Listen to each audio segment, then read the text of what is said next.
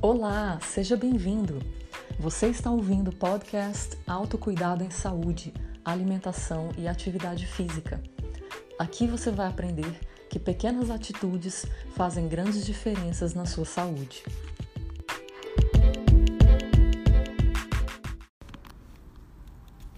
Nesta série de episódios, estamos descobrindo um pouco sobre diferentes modalidades esportivas e tipos de atividade física. E neste episódio, vamos falar sobre um esporte extremamente dinâmico que desenvolve muito o nosso sistema cardiorrespiratório, nossa coordenação motora e agilidade, entre uma série de outros benefícios. Um esporte no qual o Brasil é campeão mundial, tanto com a equipe feminina quanto com a equipe masculina e tem também medalhas olímpicas. Nós estamos falando do basquete. Meu primeiro contato com esse esporte foi no ensino médio, através do professor Selmo, e anos depois nós nos reencontramos quando levei uma equipe de basquete juvenil que treinava para competir nos jogos que ele coordenava. Um reencontro muito legal. E claro, eu só tive condições de treinar essa equipe juvenil masculina de basquete e com sucesso graças ao aprendizado sobre as exigências dessa modalidade, o qual tive na Universidade de Brasília com o nosso convidado especial desse episódio, o respeitado técnico de basquete, carioca, mas radicado em Brasília, Ronaldo Pacheco.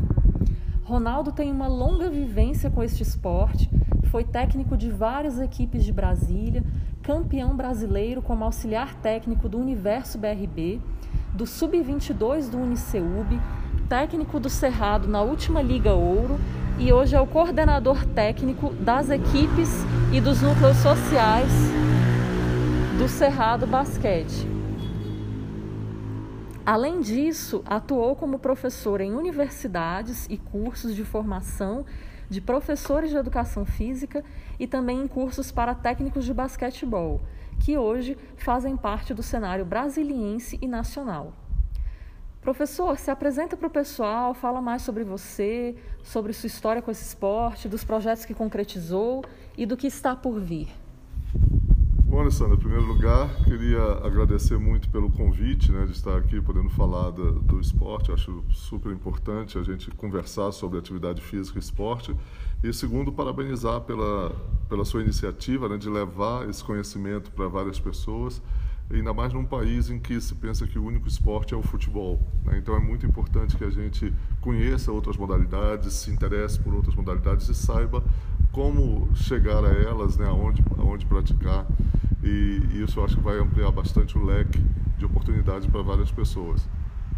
Bom, é, sobre mim, eu posso dizer que sou um apaixonado pela educação física e pelo esporte. Né? O, o contato com o basquete desde muito cedo fez com que eu encaminhasse minha vida para como atleta e depois como professor, fazer o curso de educação física, o que me abriu várias oportunidades de poder ter trabalhado em universidade, eh, dar aula em universidades, dar aula em escolas, em clubes, e isso é, é, é algo que eu faço com muito prazer e que é, adoro fazer, tenho muito amor pelo, pelo que faço, né? Então, isso é, me levou a conhecer o Brasil todo, alguns países aqui da América do Sul, também da América do Norte. E, e o esporte, então, foi um grande caminho que se abriu para mim. Eu sou muito grato a, a, ao basquete e ao esporte de, de maneira geral. É, então é isso que eu, assim que eu podia me apresentar, né? já, já estou nesse, nesse meio do esporte há 50 e poucos anos, porque comecei com 13 anos de idade, na verdade 50 anos, que eu fazendo 63. Então há 50 anos que eu estou no esporte, desde o início até agora, onde eu estou já agora atuando como coordenador técnico de, de uma equipe, né, o Cerrado Basquete.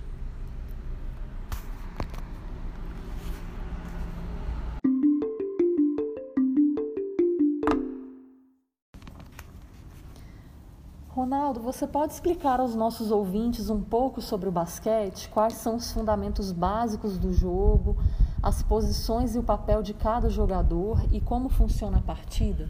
Claro, é, o basquete é um esporte muito dinâmico né, e que requer é, um, uma boa execução dos fundamentos. É um, um esporte praticado numa quadra de 28 metros por 15, que ela é relativamente pequena para 10 jogadores que vão se movimentar com muita intensidade, né, com velocidade e algumas vezes com jogadores muito grandes que ocupam muito, muito espaço. Então, a gente divide os fundamentos do jogo em alguns blocos. O primeiro jogo, o primeiro fundamento, é, o primeiro bloco de fundamentos que a gente pode chamar assim, é o manejo de corpo. Né? O manejo de corpo são aqueles movimentos que nós vamos fazer para o domínio do corpo do atleta. Então, é, corridas para frente, corridas para trás, corridas em deslocamento lateral, corrida na posição básica, que é uma posição defensiva, em que o jogador tem que estar numa base, se deslocando em velocidade dentro dessa base. As paradas bruscas, porque eles vão fazer paradas vindo em velocidade, precisam fazer uma parada para arremessar, para fazer um passe, ou mesmo para não ter choque com os adversários. Né? Os saltos, num dos pés, nos dois pés, é, giros, né? Então, o manejo de corpo a gente trabalha bastante esse domínio corporal, porque depois vai ser introduzido todos esses movimentos junto com a bola, em que ele vai ter que fazer o um movimento automaticamente, porque ele tem que estar preocupado com a bola, sua, sua posição no campo e a posição dos companheiros e, e adversários. Então, o primeiro bloco seria esse manejo de corpo. Depois, nós vamos passar para a questão do domínio de bola, que aí são os movimentos em que a bola já entra. E nisso nós temos os passes, né, os passes, e aí nós temos uma variedade grande de passes, passe de peito, passe quicado, passe sobre a cabeça, é, o passe de gancho, o passe com uma das mãos, né, é, com a mão direita, a mão esquerda, e esse passe também dividido em quicados ou não, passes diretos ou passes quicados. Né? Além dos passes, nós temos os arremessos, e aí o arremesso, o arremesso após drible, arremesso após passe, né? e dentro do arremesso também pode ser a bandeja, que aí nós temos uma variedade muito grande de finalizações com a bandeja, que é um arremesso onde se permite dar a passada para que o jogador possa arremessar a cesta.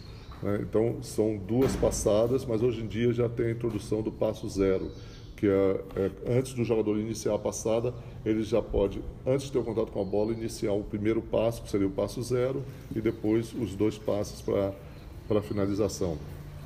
E temos também os rebotes, que é a forma de recuperar a bola após um arremesso, que pode ser o rebote defensivo, quando o adversário arremessa e você pega esse rebote, ou o rebote ofensivo, quando após a sua própria equipe arremessa e você recupera essa bola.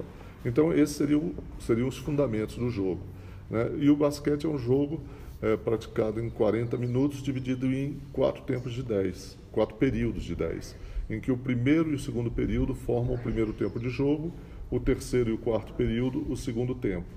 E é um jogo em que nós temos as, as cestas de três pontos, são os arremessos feitos é, atrás da linha de três pontos, o de dois pontos, que é dentro da área, de, dessa área de dois pontos, e o lance livre, que vale apenas um, dos um ponto só. É, é, um jogo também que nunca pode terminar em empate. Então, ao final desses quatro períodos, se, uma, se o jogo terminou em empate, nós vamos ter prorrogações de cinco minutos. Né? E vão ser feitas tantas prorrogações quanto necessárias até que saia um vencedor. Então, se a primeira prorrogação terminou empatada, nós vamos ter a segunda. Se a segunda terminar empatada, nós vamos ter a terceira. E assim por diante até que saia o vencedor. O jogo não acaba enquanto ao final de uma dessas prorrogações ou do tempo normal, uma equipe não esteja à frente do placar. Em relação aos jogadores, nós vamos ter é, os cinco jogadores, é um jogo composto por 12 jogadores, sendo cinco vão estar na quadra e sete no banco, além da comissão técnica né, que compõe a equipe. Desses jogadores que estão em quadra, é, antigamente tinha uma denominação só por nomes, armador, alas, pivôs, falso pivô e tal, e hoje em dia isso mudou. Hoje em dia é, essa, essa denominação é numérica, em que nós temos jogador na função 1, 2, 3, 4 e 5, em que a função 1 é o antigo armador, é o jogador que é responsável por toda a organização da equipe, ele percebe o que, a defesa está marcando, ele posiciona os seus jogadores através de jogadas ensaiadas, que normalmente ele faz através de gestos, né? São, é, são gestos combinados entre a equipe, e a partir disso a equipe se posiciona para começar a, a, a realizar o um movimento ofensivo.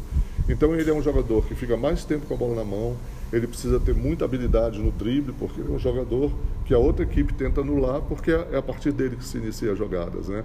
E é um jogador que também precisa ter um arremesso de longa distância e velocidade, porque ele é que dá o, o início ao ataque. E isso, o contra-ataque é o que se chama, é o que a gente tenta fazer, o que é chamado cesta rápida, né? É a cesta fácil, aquela cesta que você chega no ataque para finalizar antes da defesa adversária ter se organizado. Então esse é o armador, que é o jogador que é o cérebro da equipe. Como ele é o cérebro, ele é muito visado, nós temos o jogador na função 2. Essa, essa função 2 é um jogador chamado alarmador. Quando esse armador está sendo muito marcado, não está conseguindo realizar, ele imediatamente na situação de jogo já toma essa posição e começa a, a fazer as funções do armador. Quando o armador está conseguindo realizar bem as funções dele, esse 2 como ala armador, ele é responsável pelas finalizações. É um jogador também que deve ter boa infiltração, bom arremesso de longa distância e ter bastante velocidade e o domínio de bola também. O jogador na função 3 é o ala, né? o ala autêntico. É um jogador que ele não tem essa preocupação em organizar a equipe, e, mas ele tem a, a, função de ser o finalizador. É um jogador que normalmente tem um excelente arremesso, ótima infiltração e velocidade também para os contra-ataques.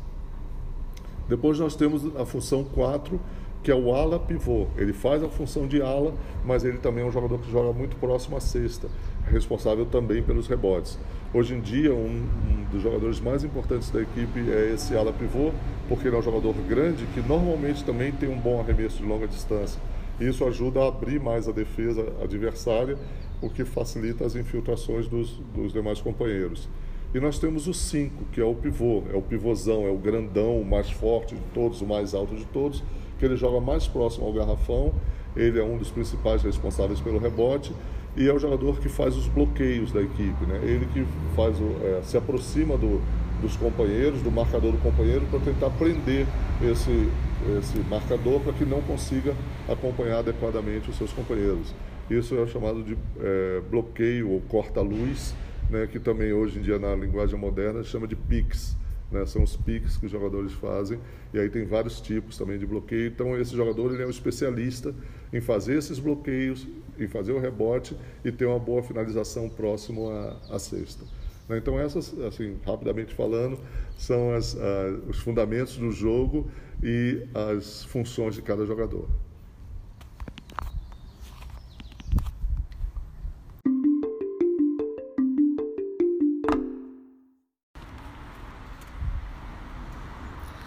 Ronaldo, nós sabemos que o basquete ele tem diversos benefícios para a saúde e especialmente para o desenvolvimento motor.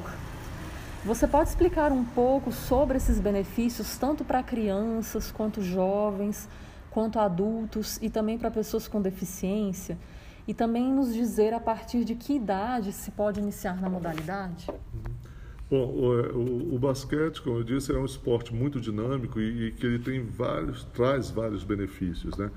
Primeiro benefício que a gente poderia falar é que é um, é um esporte que requer muito desenvolvimento da coordenação motora. Então, desenvolve muito a coordenação e não só como alguns esportes membros inferiores ou superiores, tal, ele desenvolve o indivíduo de uma maneira mais completa, porque é necessário uma grande coordenação dos membros superiores, inferiores, é, a, a, questão dos movimentos, como a gente já falou, da postura do corpo é muito importante. Então, assim, ele trabalha o indivíduo de, de maneira geral é, a coordenação motora, o domínio corporal e esse domínio da percepção espaço-temporal, em que ele trabalha o tempo todo é, em, em, movimentos constantes, em que ele tem que se direcionar em relação à bola, em relação ao companheiro, em relação ao adversário. É um jogo que trabalha espaçamentos, né? Como eu disse, é um espaço que pode parecer grande quando a gente vê uma quadra vazia. Quando a gente vê os jogadores dentro da quadra, sobram poucos espaços. Então essa percepção espaço-temporal é importante trabalha muito a cognição, a tomada de decisão é muito importante porque ele tem a decisão de um jogador envolve é, implica no movimento dos, dos, dos outros é, companheiros porque eles têm que abrir esse espaço. Então esse essa questão de perceber o movimento do outro, se movimentar em relação ao movimento do outro, também é algo que o basquete ajuda muito. Nos aspectos fisiológicos, é um esporte que requer uma, uma força dos membros, tanto inferior como, como superior, e também desenvolve muito a resistência aeróbia e a resistência anaeróbia, porque é um jogo de muita intensidade, com, é, vamos dizer assim, corridas curtas com muita intensidade e pouco intervalo entre uma corrida e outra. Isso requer que a pessoa tenha um bom preparo anaeróbio, né, para poder aguentar. Mas para ter um bom preparo anaeróbio é preciso uma base aeróbia, né? Antigamente se treinava muito os atletas de basquete, quando eu jogava era assim, e botava o atleta para correr longas distâncias, né? E depois foi visto que isso não era necessário, que uma base, uma pequena base aeróbia já dá condição para você fazer um bom trabalho anaeróbio né, para que você suporte o jogo de basquete. Então, é, ele traz muitos benefícios fisiológicos e muitos benefícios motores a partir de um bom é, trabalho de, de iniciação. E por isso é importante que ele seja trabalhado desde criança, mas não significa que um adulto, ah, eu gosto de basquete, queria aprender. É possível também né, aprender, jogar, a, a aprendizagem será um pouco mais lenta, dependendo também do histórico motor dessa pessoa. Né? E para a criança, o ideal é que essa criança entre no basquete depois de ele ter um bom repertório motor, né? que ele tenha, já tenha condição de correr, saltar, pular, girar e tal.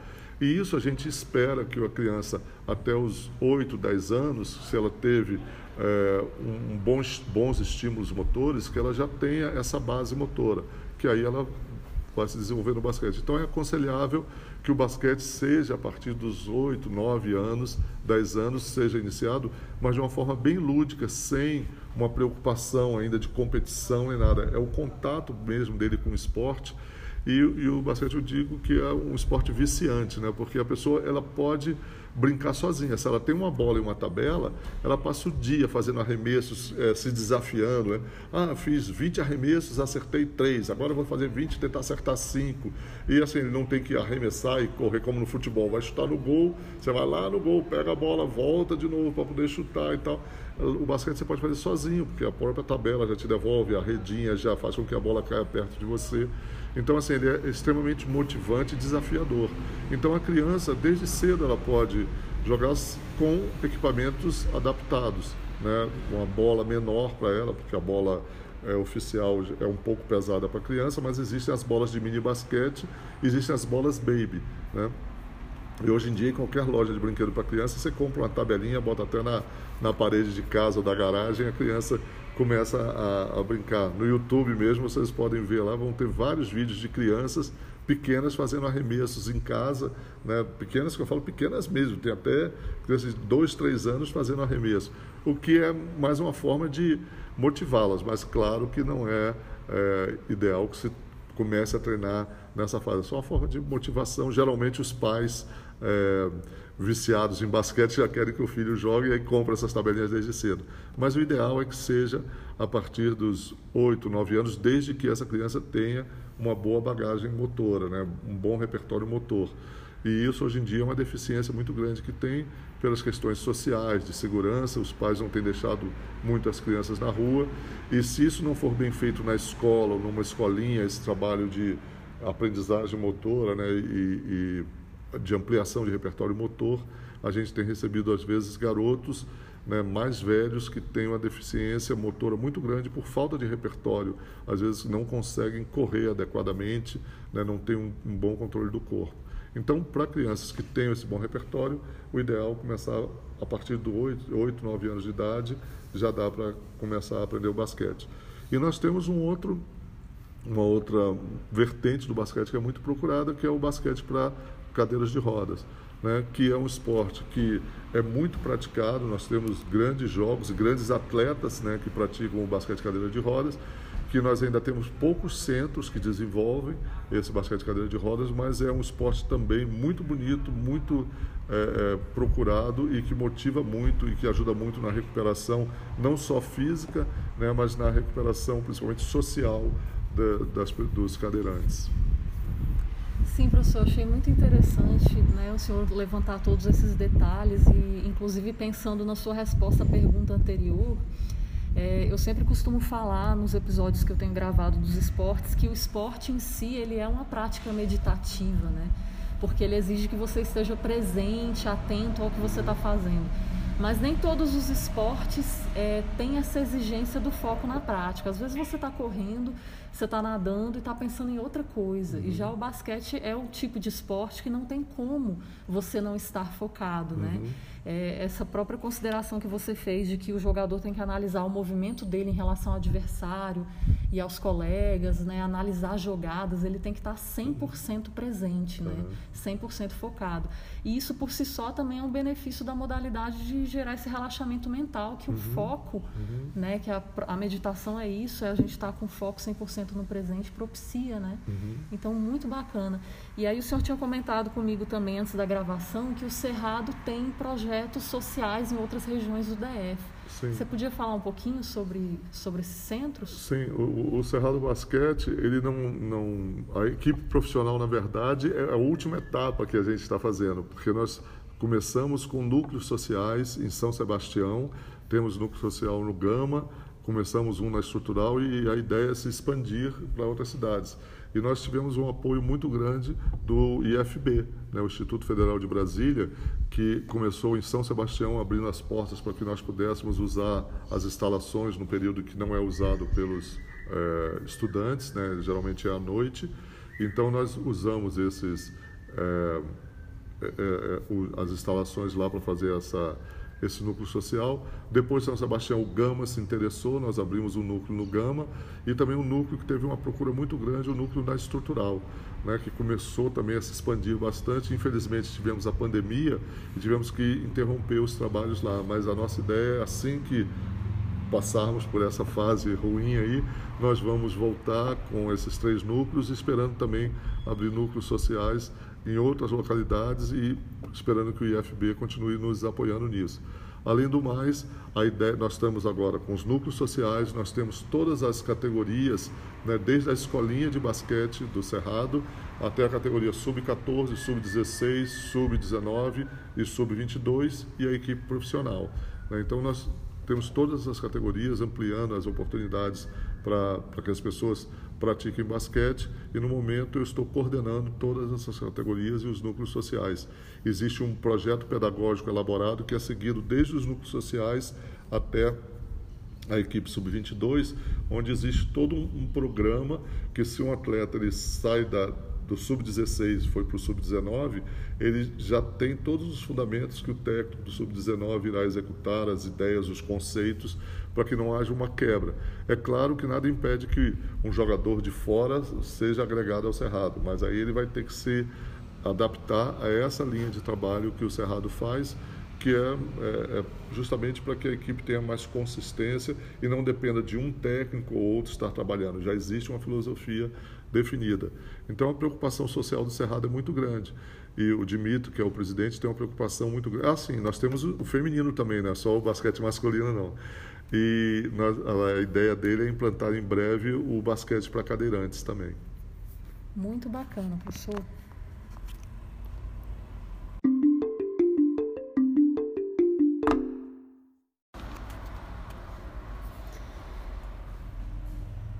Vários atletas do basquete já se destacaram em Brasília e muitas vezes se estigmatiza muito o que seria um atleta da modalidade. Inclusive, eu estava te contando um pouquinho antes da gente iniciar a gravação da história do, de um atleta que eu tive. Inclusive, queria aproveitar e mandar um abraço para ele, o Ronaldo Pizarro, né, seu xará, Ronaldo também, que quando ele foi né, é, participar da seletiva, ele foi o número um da seletiva. Né? Ele hoje, hoje ele está sabendo disso, né, mas na época eu não contei para ele. E eu insisti muito para que ele ficasse na equipe de basquete. Ele tinha participado da seletiva do futsal também ele queria ficar no futsal. Eu falei, cara, por que, que você quer ser banco no futsal se você pode ser titular no basquete? E aí ele comentou comigo que teve um técnico anterior que meio que o desenganou do esporte porque disse que ele não tinha, é, não iria crescer o bastante para o basquete, né? E a gente sabe que cada pessoa tem a sua, o seu point de maturação, né? Que não é o mesmo para cada um.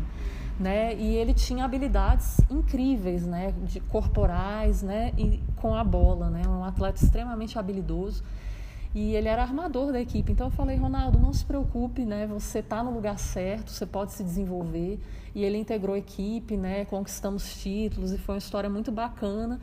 E ele era, eu vejo nele assim um atleta que ele tinha não só as qualidades que você precisa, né, físicas, motoras, né, fisiológicas ali para a modalidade, mas ele tinha também as qualidades psicológicas que um atleta tem que ter, de aguentar a pressão do jogo, de tomar a decisão rápida, né?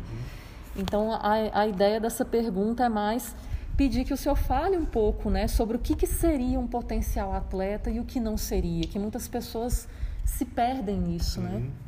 É muito interessante essa questão, né? A primeira coisa, assim, é, todo mundo tem potencial para ser atleta, né? Todo mundo pode praticar qualquer esporte.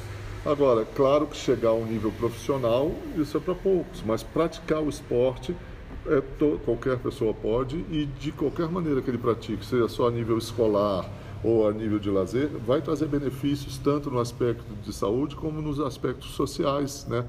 Quando a gente fala em saúde, hoje é, é a gente já fala também na questão social, porque não, não pode ser só saúde sem a pessoa ter um bom equilíbrio social e mental. Então, a, a, esse atleta, é, qualquer pessoa pode ser. E no basquete existe esse mito. Né? Existem dois mitos que são errados. Primeiro, se, for, se você vai ser pequeno, não vai para o basquete que não vai dar certo. É, é, muito difícil para um jogador grande marcar um jogador pequeno que tem velocidade, tem mais agilidade, dribla mais baixo e isso torna, torna é, uma dificuldade muito grande para os adversários. Hoje em dia nós temos um jogador que joga o NBB e é da seleção brasileira, o Iago, que é um dos armadores da seleção brasileira, que ele não chega nem a ter 1,80m, ele tem 1,70m e pouco, mas é, é de uma velocidade, de uma habilidade, uma personalidade muito grande e que é, é um exemplo para esses jogadores, para essas pessoas que falam, ah, não sou grande, não vou jogar. Não, pode jogar porque ele tem o seu valor também dentro de uma equipe. Né? E o outro mito é, vou botar meu filho no basquete para ele crescer. Não vai ser o basquete que vai fazer esse garoto crescer. Porque, ah, todo mundo que eu vejo lá no basquete é grande. Não, eles foram para o basquete porque achavam que os grandes teriam mais vantagem, que a gente já viu que também não é só isso, né? Mas não é o basquete que vai, vai crescer. Qualquer atividade física, ela ajuda no benefício de desenvolvimento da pessoa. E quem já tem os, as, a propensão genética para isso, alimentação adequada e tal, isso vai acontecer é, naturalmente. Não vai ser o basquete que vai fazer crescer, porque essa pessoa cresceria em qualquer atividade que ela fosse fazer. Nós temos exemplos de garotos menores que entram, por exemplo, para a ginástica e começam a, a, se desenvolver na ginástica, depois eles têm aquele estirão, crescem muito e aí acaba que o tamanho deles às vezes atrapalha para alguns é, algumas, alguns equipamentos da ginástica. Né? Então, assim, é, o desenvolvimento da pessoa vai se dar desde que ele tenha atividade física, boa alimentação, bom desenvolvimento, vai puxar o lado genético e essa pessoa vai, vai se desenvolver. Então, para quem é pequeno, não desista do basquete porque existe espaço para os pequenos. E para quem tem esperança, eu vou para o basquete porque eu vou crescer, minha família é pequenininha, mas no basquete eu vou crescer, também é, é bom não se iludir muito com isso, porque depende de vários de vários aspectos. Mas se tornar um atleta é, depende muito da, dessa questão, primeiro motivacional, né, da pessoa querer gostar daquele esporte e muitas vezes se vai para um esporte porque o pai quer, a família quer, mas tem que ser algo que você goste, porque se desenvolver no esporte depende de dedicação, de disciplina, de determinação, de assiduidade, né, para ser um atleta. Agora, quando a gente fala em atleta de alto rendimento, nós temos que também entender que existe o atleta de alto rendimento escolar. Né? O garoto foi alto rendimento na escola, dentro do, do campeonato estudantil, ele foi um atleta de alto rendimento. E aí depois, quando ele vai para o mundo profissional, vamos dizer assim, ele pode não ser esse grande atleta, mas ele consegue ser destaque dentro da sua escola, dentro do seu bairro, né, aonde quer que seja. Então a gente não pode pensar só no desenvolvimento e no rendimento de um atleta se ele chega a ser profissional. Né? Poucos chegaram a ser profissional, mas todo mundo que já entrou no mundo esportivo, com certeza você vai perguntar, vamos dizer assim, 98% vai dizer, o esporte acrescentou muito a minha vida. Né? E ser um atleta do esporte é aquele cara que se dedica ao esporte, que faz o que gosta e que com certeza vai criar novas amizades, vai ter uma outra percepção de mundo, vai ampliar muito a visão dele sobre as, as limitações e capacidades de cada pessoa, de si próprio e dos outros. Isso é um ganho enorme para a gente compreender que as pessoas são diferentes e se completam. Né? Quando a gente falou aqui das funções de cada jogador, nós vimos que eles têm características diferentes e se completam dentro de uma equipe. Então, isso é importante para uma equipe, isso é importante para a vida, isso é importante em qualquer trabalho que você faça. Você vai ter um colega que redige melhor que você, mas o outro tem um raciocínio lógico melhor. Então, isso se completa. O que tem esse raciocínio lógico vai ajudar, o outro vai redigir melhor esse trabalho, um vai liderar melhor esse trabalho. E o esporte ensina muito isso. E o basquete ensina muito isso, porque é um esporte extremamente coletivo. Você pode ter um grande jogador no time, mas se os outros não desempenham bem a sua função, essa equipe não vai, não vai longe. Né? Então, são ensinamentos que o esporte nos traz e o basquete, é, isso é muito evidente, né? de que é, se não se trabalhar coletivamente, não se chega ao sucesso. Então, para ser um atleta, é se dedicar, é, é, é, gostar do que faz e ter essa visão coletiva de que se precisa dos outros e que as pessoas são diferentes, cada um com capacidades e limitações diferentes, que se completam. Né? Essa vivência como um atleta do basquete, mesmo que você não chegue a alto rendimento, vai te ajudar muito na, nas suas vivências, né? na, na sua vida, na sua relação com as outras pessoas. Então, é, todo mundo tem esse potencial e deve tentar desenvolver. Se for no basquete, ótimo. Se não for, que seja em outro esporte, que também vai, vai proporcionar todo essa, esse enriquecimento para as pessoas.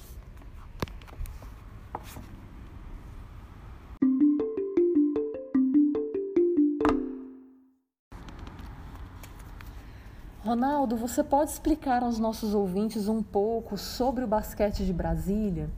Essa história tão bacana do esporte que cresceu em nossa cidade ao longo desses anos e para quem quiser prestigiar o basquete da cidade, quais são os canais e os caminhos possíveis, é, não só nesse momento de pandemia que a gente está, mas futuramente? Uhum.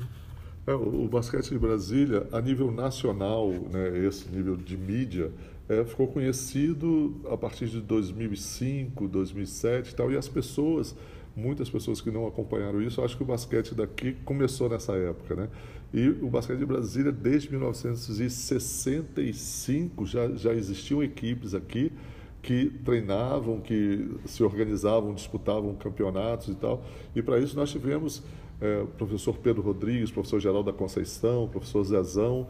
Eles levaram muito tempo o basquete de Brasília assim nas costas, ensinando, e as pessoas, como não tinham aqui muito o que fazer, eram muitos adeptos do basquete. E com isso, Brasília se tornou um celeiro de, de craques. Né?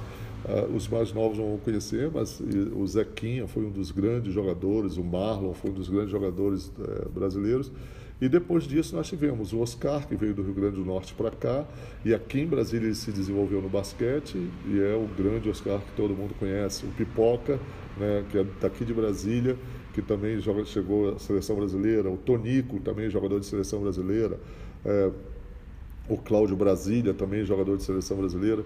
Então, assim, Brasília sempre teve grandes destaques e sempre exportou muitos jogadores.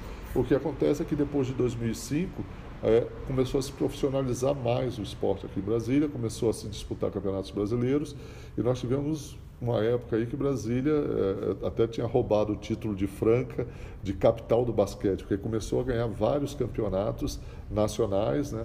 E com a, com a equipe que antigamente era o Uniceub, BRB, depois, o Universo BRB, depois passou a ser o Uniceub. E hoje em dia nós temos aqui em Brasília duas equipes, né? Uh, o Brasília e o Cerrado Basquete participando da maior competição é, nacional de basquete, que é o campeonato, vamos dizer, a primeira divisão do basquete brasileiro, né? com duas equipes, uma cidade nova como é Brasília. Então, assim, é, Brasília tem uma história muito rica no basquete, muito bonita, com vários clubes, que sempre, Unidade de Vizinhança, é um clube de muita tradição é, no basquete de Brasília. E hoje em dia nós temos aqui o Cerrado Basquete também fazendo esse trabalho que não é só, como eu disse, visando chegar ao profissional, mas muito antes disso, uma base toda e um trabalho social que a gente acha é, muito importante. Quem quiser é, praticar o basquete aqui em Brasília, nós temos vários centros. Temos o Cerrado, né, nós temos unidade de vizinhança, temos o Lance Livre, né, que funciona lá na, na Asa Norte, temos o Filadélfia, que funciona em Taguatinga, e Ceilândia, o Muvon também. Então, assim, quem quer ingressar no basquete, aqui em Brasília oferece várias é, oportunidades além né, dos, dos, centros olímpicos que existem com basquete é, gratuito e as escolas. Né? Então, assim, não é difícil para quem queira praticar se aproximar do seu professor de educação física e perguntar onde eu posso fazer. Tem os centros olímpicos. Se nesse centro olímpico não tiver oferecendo basquete, com certeza eles vão saber indicar para uma dessas instituições que, que trabalham o basquete aqui, porque é um esporte muito procurado e muito querido. É, uma curiosidade é que, apesar de pouco tempo, né, que, assim que o basquete começou nesse mundo profissional, Brasília é o, é o recordista de público numa partida de basquete e que dificilmente vai ser superado. Foi um jogo entre Universo e Flamengo, no Nilson Nelson, que teve 24.400 e poucas pessoas assistindo um jogo de basquete. Antes disso, o recorde era de 12 mil pessoas no jogo Flamengo e Vasco no Maracanãzinho. Só que hoje em dia no Brasil nós não temos mais nenhum ginásio com essa capacidade de 25 mil pessoas, né? Que antigamente a gente tinha. Então, assim, é um recorde que acho que vai ficar para Brasília sempre esse maior público é, num jogo de basquete nacional aqui. Isso mostra o amor que o brasiliense tem pelo basquete, né, essa paixão que eles têm e que infelizmente agora nós estamos tendo um campeonato aqui sem público, né, mas que assim que voltar eu tenho certeza que os ginásios aqui de Brasília vão voltar a encher e as pessoas vão poder assistir grandes jogos aqui. E esse campeonato, professor, que eu estou até gravando com você aqui, o campeonato rolando, os treinos rolando, existe a possibilidade das pessoas assistirem por algum canal, YouTube, algo assim? Sim, é, esses jogos é, eles estão sendo transmitidos no Dazon, né, que é um canal por assinatura que, da internet. Quase todos os jogos estão sendo transmitidos pelo Dazon. Tem a TV Cultura, que passa os jogos aos sábados, né, sempre escolhem um jogo direto para passar, e a ESPN ela, terças-feiras à noite ela passa jogo também. Então esses são os canais disponíveis no momento. Né? Fora o site da, da Liga Nacional, lnb.com.br, que ele passa o compacto de todos os jogos e as pessoas podem acompanhar a programação, classificação, notícias da, das equipes por esse site, LNB, L, né, Liga Nacional de Basquete, lnb.com.br. E também nós temos o, os, as redes sociais do Cerrado. Né? Temos o, o, Instagram do Cerrado, o site do Cerrado, o Facebook do Cerrado, o Twitter do Cerrado, que as pessoas podem se comunicar, ter informações, né?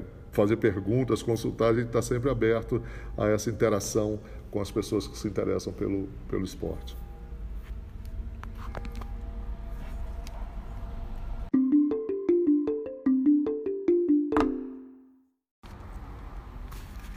Professor Ronaldo, foi uma alegria te reencontrar. Sempre sigo o seu trabalho, acompanho as conquistas que você traz para o nosso basquete brasiliense com muita alegria.